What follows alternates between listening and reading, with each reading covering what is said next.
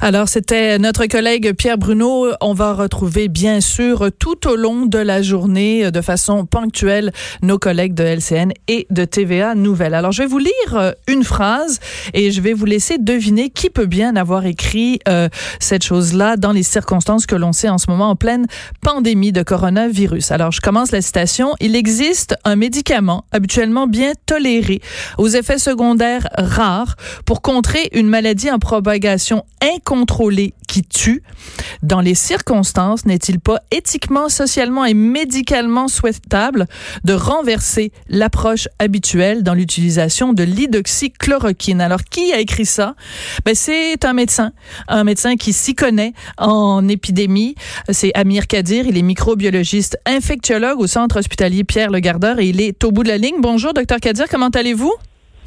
Bonjour, comment moi ça va bien. J'espère que vous aussi de votre côté et tous vos proches. C'est très gentil de le demander, docteur Kadir. Puis de ces temps-ci, quand on demande à quelqu'un comment ça va, c'est pas une petite phrase comme ça en passant. On veut vraiment savoir comment ils vont. Donc c'est très gentil à vous de le demander. Et on souhaite bien sûr que tous nos auditeurs aussi euh, se portent du mieux qu'ils peuvent euh, dans les circonstances. Alors pourquoi avez-vous décidé en fin de semaine dans la presse d'écrire cette lettre-là concernant le fameux traitement assez controversé quand même de l'hydroxychloroquine? Euh, en fait, euh, je demande, je pose la question euh, pour la raison suivante. Lorsqu'il y a un médicament pour lequel on n'a pas encore fait d'études méthodologiquement, disons, rigoureuses, c'est-à-dire une étude dans laquelle on donne le médicament à la moitié ou à une partie des patients et un placebo à l'autre partie des patients recrutés. On les, on les suit pendant quelques semaines à quelques mois pour voir l'effet de chacun des deux et s'il y a une différence.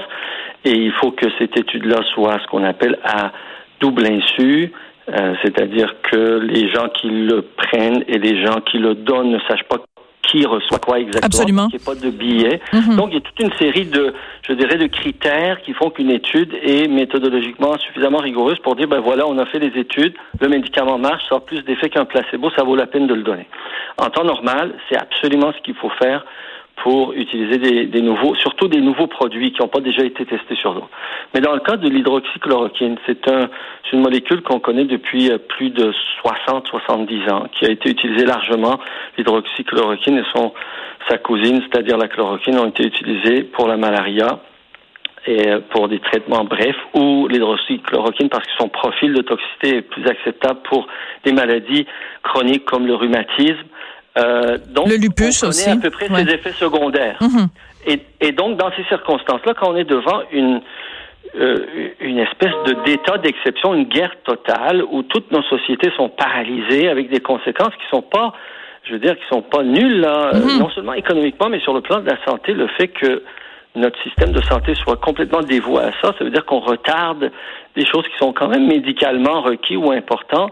Donc, dans ces circonstances-là, au lieu d'attendre, moi, mon argument est juste la suivante. Peut-on réfléchir au fait, au lieu d'attendre que ces résultats-là soient disponibles, les mhm. études méthodologiquement acceptables soient disponibles, peut-on commencer à donner ce médicament-là à ceux qui sont les plus vulnérables ou les plus à risque?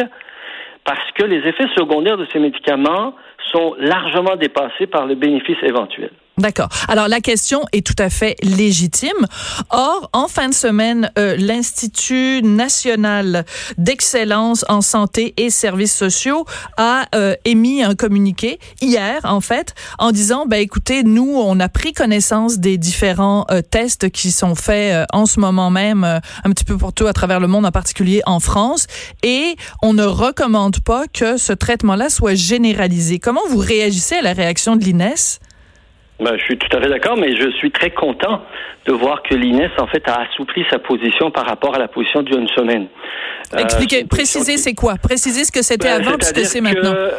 L'INES, il y a une semaine, euh, la position qu'avait prise euh, Dr Boileau, et je le comprends parce qu'il était pressé de toutes parts mhm. et l'INES n'avait pas eu le temps encore d'examiner toute la documentation disponible. Alors, Dr Boileau avait dit, ben non, on peut pas utiliser ça, ça sera pas étudié pour ça. Aujourd'hui, ce que dit l'INES, c'est que quand il y a, euh, en dehors des études, parce qu'il y a des études, et je veux que les gens sachent qu'actuellement, en Alberta, au Québec et au mhm. Manitoba, il y a une étude à large échelle, les gens pourront trouver euh, s'ils ne trouvent pas autrement, là, les références pour cette étude-là et pour s'inscrire sur ma page Facebook. Mais ça, c'est une étude. Donc, dans cette étude-là, effectivement, comme je vous ai dit, c'est double insu. Il y a des gens qui le reçoivent, d'autres reçoivent du placebo. En attendant ces études-là, ce que dit l'INES, dans le contexte hospitalier, pour les cas qui sont graves, pour les cas qui sont médicalement où on sent que ça peut, euh, euh, disons, se détériorer rapidement, euh, sous supervision médicale avec la présence de microbiologistes, infectiologues, c'est-à-dire des gens de ma spécialité, et des pharmaciens et d'autres, ça peut être donné. D'ailleurs, mon hôpital vient d'émettre, on, vient de lancer notre protocole à l'intérieur de notre propre hôpital, dans le réseau du, de l'anneau d'hier, où ça va être administré à des cas modérés et sévères. Ah, et ça, et vous avez annoncé ça il y a combien de temps? Ben, c'est aujourd'hui. Aujourd'hui. Ça vient d'être, ben, c'est déjà en cours dans certains hôpitaux comme le Jewish General qui a commencé à voir les patients en premier. Donc, ce que je dis actuellement, c'est que nous avons commencé à réfléchir à ça depuis quelques semaines. La réflexion évolue, les données s'accumulent, plusieurs pays bougent, New York bouge, l'Italie bouge, à peu près dans le même sens que je viens de vous dire, c'est-à-dire mhm. que la France aussi, en ouais. attendant le résultat des études, pour les cas modérés à sévères qui sont dans nos hôpitaux, sous supervision médicale, on n'a pas besoin d'attendre les, études. C'est exactement ce qu'est en train de dire l'INES. En fait, la position de l'INES a, changé hier, puis moi, je, je l'accueille favorablement. D'accord.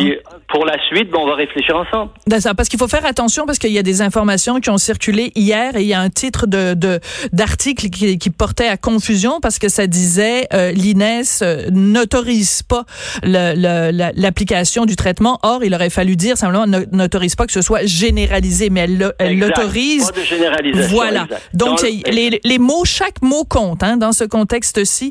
Euh, et, les... je peux comprendre. Euh, c'est dans, on est, on agit dans l'urgence. Euh, il y a une espèce de frénésie. Il y a des gens qui sont malades, sont inquiets, puis d'autres qui sont, comment je pourrais dire, sont très soucieux de les aider rapidement. Et dans ça, on peut parfois disons, mal interpréter les informations qui circulent. Mais ce que je dis actuellement, c'est que la réflexion est lancée. L'INES est très ouverte euh, j'ai quand même quelques canaux de communication et je mhm. comprends que l'INES fait le travail le plus rigoureux qui est possible pour elle de faire.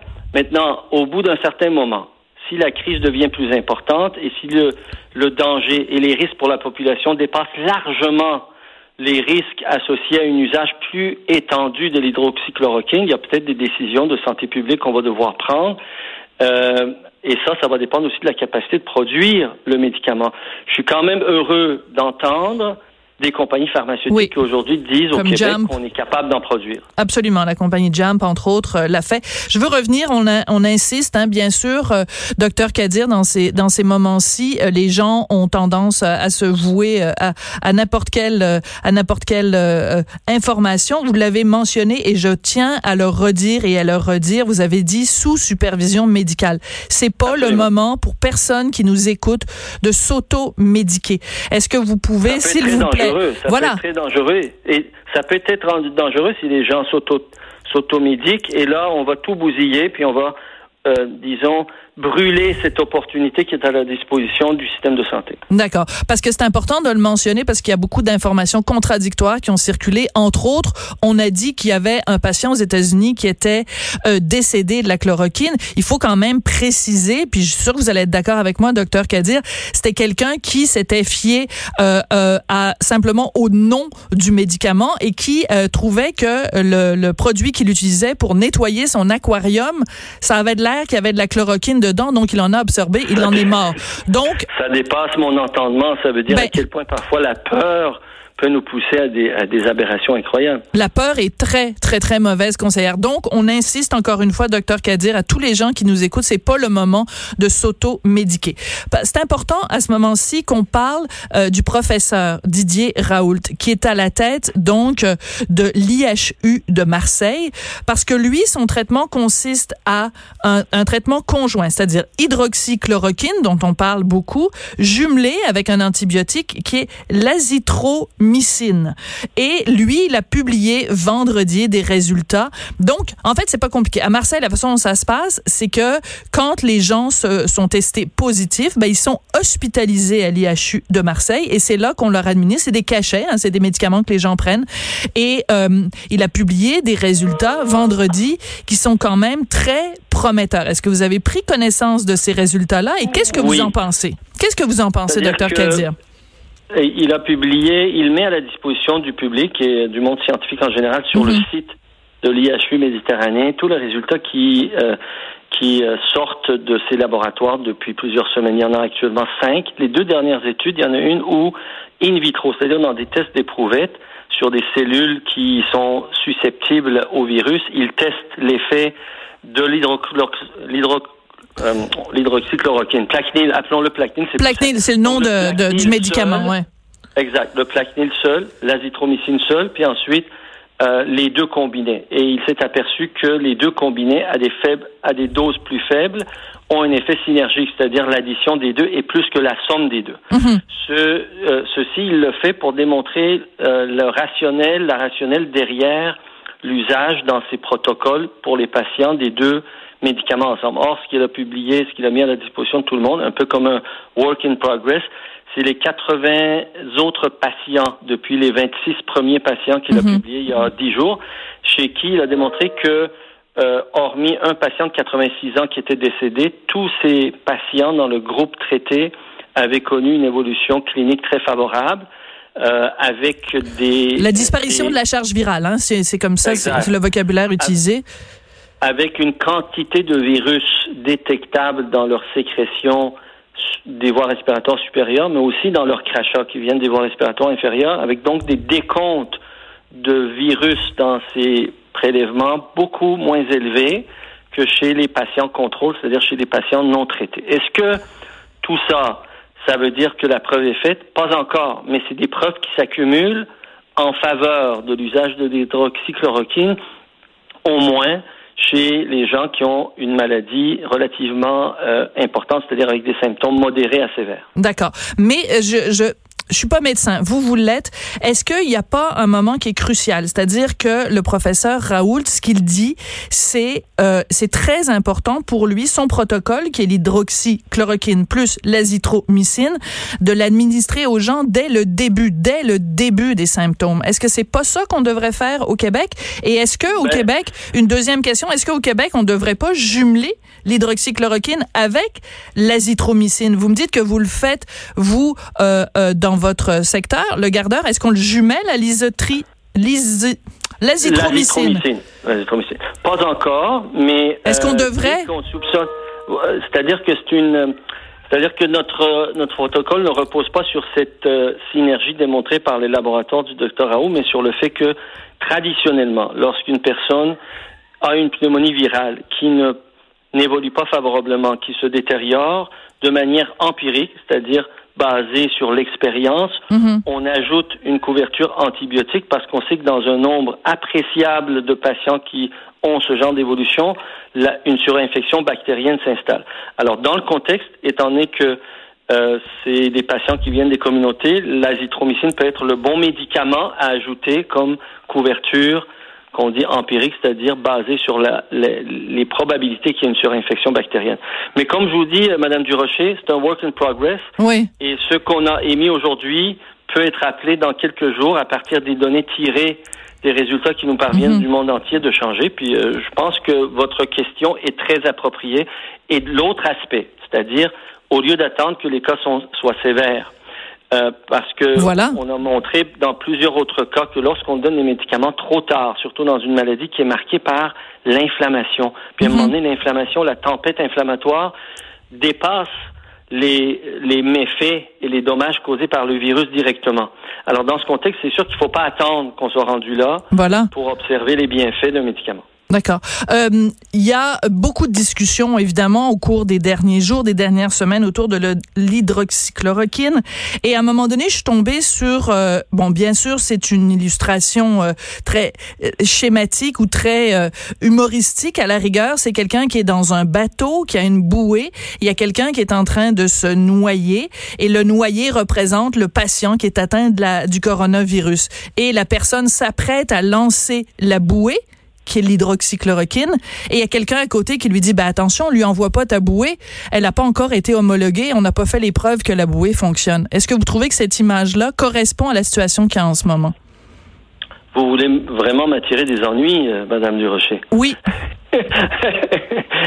Disons que ma lettre Euh, c'est un peu ça que vous dites dans votre lettre. un peu ma propre interrogation. Voilà. Ce que, ce que, et je suis pas le seul. Il y a beaucoup de médecins qui, qui euh, disons, ont la même opinion. Je pense par exemple au docteur Christian Perron en France, ex-président de l'Association des infectiologues français. Il dit, moi, je ne suis même pas prêt à participer dans les études à double insu parce que je crois qu'on ne devrait pas mhm. priver des patients sous voilà. qu'on a besoin d'une étude, puis en leur donnant des placebos. Il arrive un moment où euh, on est devant une maladie tellement grave dans ses conséquences, mhm. le nombre de personnes qui risquent de mourir de la maladie ou d'avoir des conséquences graves est tellement plus grand que le nombre de personnes qui peuvent avoir des effets secondaires néfastes de ce qu'on administre, qu'en attendant des données qui sont faites en parallèle, il faut ne pas priver les patients, surtout ceux qui sont à risque. Et, notre personnel, l'autre, l'autre aspect, c'est notre personnel. On sait que notre équipement de prévention actuellement n'est pas à la hauteur, à la hauteur de ce qu'on aurait désiré, ce qu'on aurait souhaité. Et donc, en attendant, il faut s'assurer que notre personnel, ceux, qu'on appelle les anges, les anges gardiens, ben, qu'on qu'on leur donne tous les moyens pour voler, n'est-ce pas? Les anges ont des ailes, alors il faut préserver leurs ailes. D'accord. Alors, je vais vous, euh, ben, ce que vous parlez de ce, de ce médecin français, je voudrais rappeler quand même pour les gens qui nous écoutent que euh, Philippe Douste-Blazy, qui est l'ancien ministre de la Santé française, euh, parce que je, je, parle beaucoup de la France parce que, bon, le, le professeur Raoult est à Marseille, puis aussi parce qu'en France, en ce moment, ça va pas bien. Et donc, il a euh, enregistré une vidéo dans laquelle il dit, écoutez, il y a urgence d'agir, il faut, il faut aller de l'avant et il faut que ce soit généralisé. Et je voulais rajouter autre chose également. Quand vous dites que, bon, euh, à un moment donné, il va falloir se poser la question du, placebo parce qu'en fait, on donne un, médicament qui sert à rien. En fait, en fait, c'est du sucre, un des comprimés de sucre à des gens. Euh, le, professeur Raoult refuse de faire ça parce qu'il dit on est euh, au point où moi, mon serment d'Hippocrate m'empêche de donner. S'il y a des gens qui viennent se présenter à l'hôpital et qu'ils ont le coronavirus, je ne, je peux pas en mon âme et conscience leur donner du sucre alors que je sais que je, préfère leur donner de l'hydroxychloroquine. Vous comprenez, on en est rendu là. J'ai l'impression qu'au Québec, je m'excuse, docteur Kadir, mais j'ai écrit là-dessus en fin de semaine et ça a beaucoup fait réagir, mais j'ai l'impression qu'au Québec, on ne mesure pas l'urgence d'agir et c'est pour ça que j'ai aimé votre texte parce que j'ai l'impression que vous, vous nous prenez un peu par le revers de la veste en nous disant, hey, il y a urgence d'agir, c'est pas le temps de taponner puis d'attendre qu'on ait des confirmations. On peut-tu, s'il vous plaît, utiliser ce médicament-là maintenant et l'utiliser rapidement et l'utiliser dès les débuts des symptômes? Exact. C'est-à-dire que les recherches absolument rigoureuses, prenons le cas par exemple de la colchicine, ils ont besoin de plusieurs milliers de patients avant de faire la démonstration méthodologique de l'utilité de la colchicine. Ils sont rendus juste à 200 patients. Mhm. Donc ça va prendre des semaines et des semaines. C'est pour cette raison qu'il nous faut réfléchir et réfléchir encore. Moi, je ne veux pas prendre les devants ou forcer la main de quiconque. Euh, je suis solidaire avec le ministère, avec l'INES, avec mon association de microbiologistes, mhm. mais je nous interpelle collectivement à se dire, mesurons adéquatement les conséquences négatives et mesurons adéquatement aussi en tenant compte de tous les traitements pour d'autres maladies et les torts qu'on fait subir à notre propre réseau de santé, à notre personnel. Mettons ça dans la balance, mhm. soumettons ça à un comité d'éthique.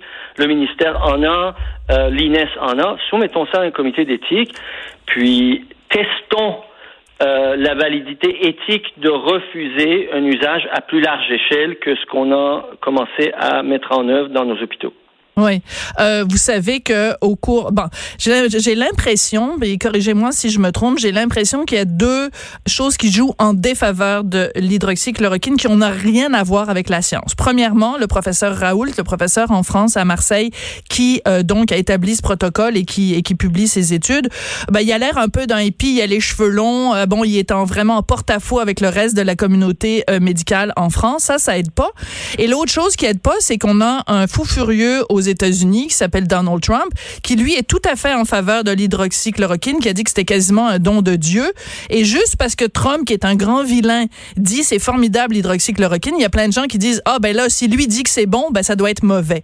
Ben, je pense que c'est tout à fait c'est une logique tout à fait erronée. Monsieur Trump doit trouver qu'il est bien de se brosser les dents. Est-ce que ça nous pousse à arrêter de nous brosser les dents? Voyons, c'est pas un argument. Euh, de l'autre côté, professeur Raoult, il faut pas oublier que docteur Raoult est un des scientifiques les plus prolifiques et les plus je dirais, euh, capable en termes de recherche et respecté sur le plan de ses capacités de recherche. Il a, d'abord, il, a, il, est, il est actuellement le spécialiste mondial des rickettsies, des petites bactéries chez lesquelles euh, on fait énormément de tests justement sur tous les médicaments. C'est pour ça qu'il possède autant de capacités techniques mhm. à rapidement produire des analyses. L'autre chose, c'est que le, l'IHU Méditerranée, son centre, est un des six centres d'excellence en médecine en France. Dans chaque domaine, mettons mhm. cardiovasculaire, rénal, poumon, etc., il y a des centres d'excellence. Un de ces six-là, celui qui concerne les infections, ben c'est l'IHU Méditerranée, qui en termes de production scientifique dépasse l'Institut Pasteur depuis quelques années maintenant. C'est fou. Mais c'est important ce que vous dites, docteur Kadir, parce qu'il y a plein de gens, je les entends, je les vois, je les lis, qui disent, ah, ben c'est un savant fou, c'est un charlatan dans le fin fond de son sous-sol. Wow, minute, là. non, mais, mais vous entendez, vous les voyez aussi passer ces informations-là. Le professeur Raoult publie, évidemment, il ne fait pas la recherche lui-même, mais je veux dire, il est à la tête d'une organisation qui publie par année plus que et qui porte son nom plus qu'un scientifique peut espérer dans toute sa vie. Hmm. Plusieurs bactéries portent son nom. Il est le découvreur, le co-découvreur de nouvelles virus qu'on appelle les mégavirus, là, hmm. des, virus géants.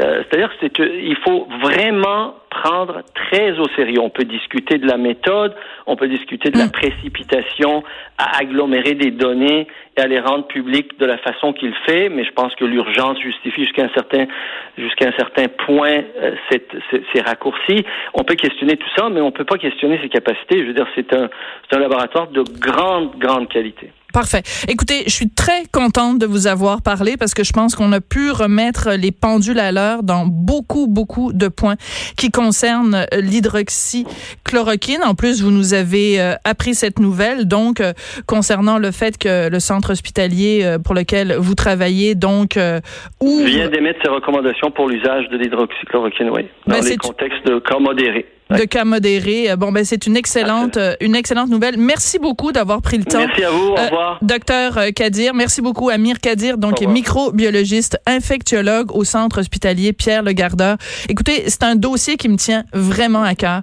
Euh, je, je, je, sais, je suis pas médecin, euh, mais je, je m'en fie à des spécialistes. Je me fie à des sommités internationales, et je pense que c'est une discussion extrêmement importante, une discussion éthique quand on est dans un cas d'urgence comme celui qu'on connaît, quand on est dans un cas de mesure, euh, de situation exceptionnelle. Est-ce qu'on doit pas justement, est-ce qu'on se doit pas à nous-mêmes et on se doit pas aux gens qui sont atteints du coronavirus d'utiliser des mesures qui sont exceptionnelles? Puis je reviens avec l'image de la bouée. Si vous êtes en train de vous noyer puis qu'il y a quelqu'un qui veut vous envoyer une bouée, allez-vous commencer à dire oui, mais ta bouée, l'as-tu testée? Est-ce que t'es bon? Allons-y. Et euh, je pense que cette entrevue avec le docteur Kadir était très éclairante. Vous écoutez, on n'est pas obligé d'être d'accord.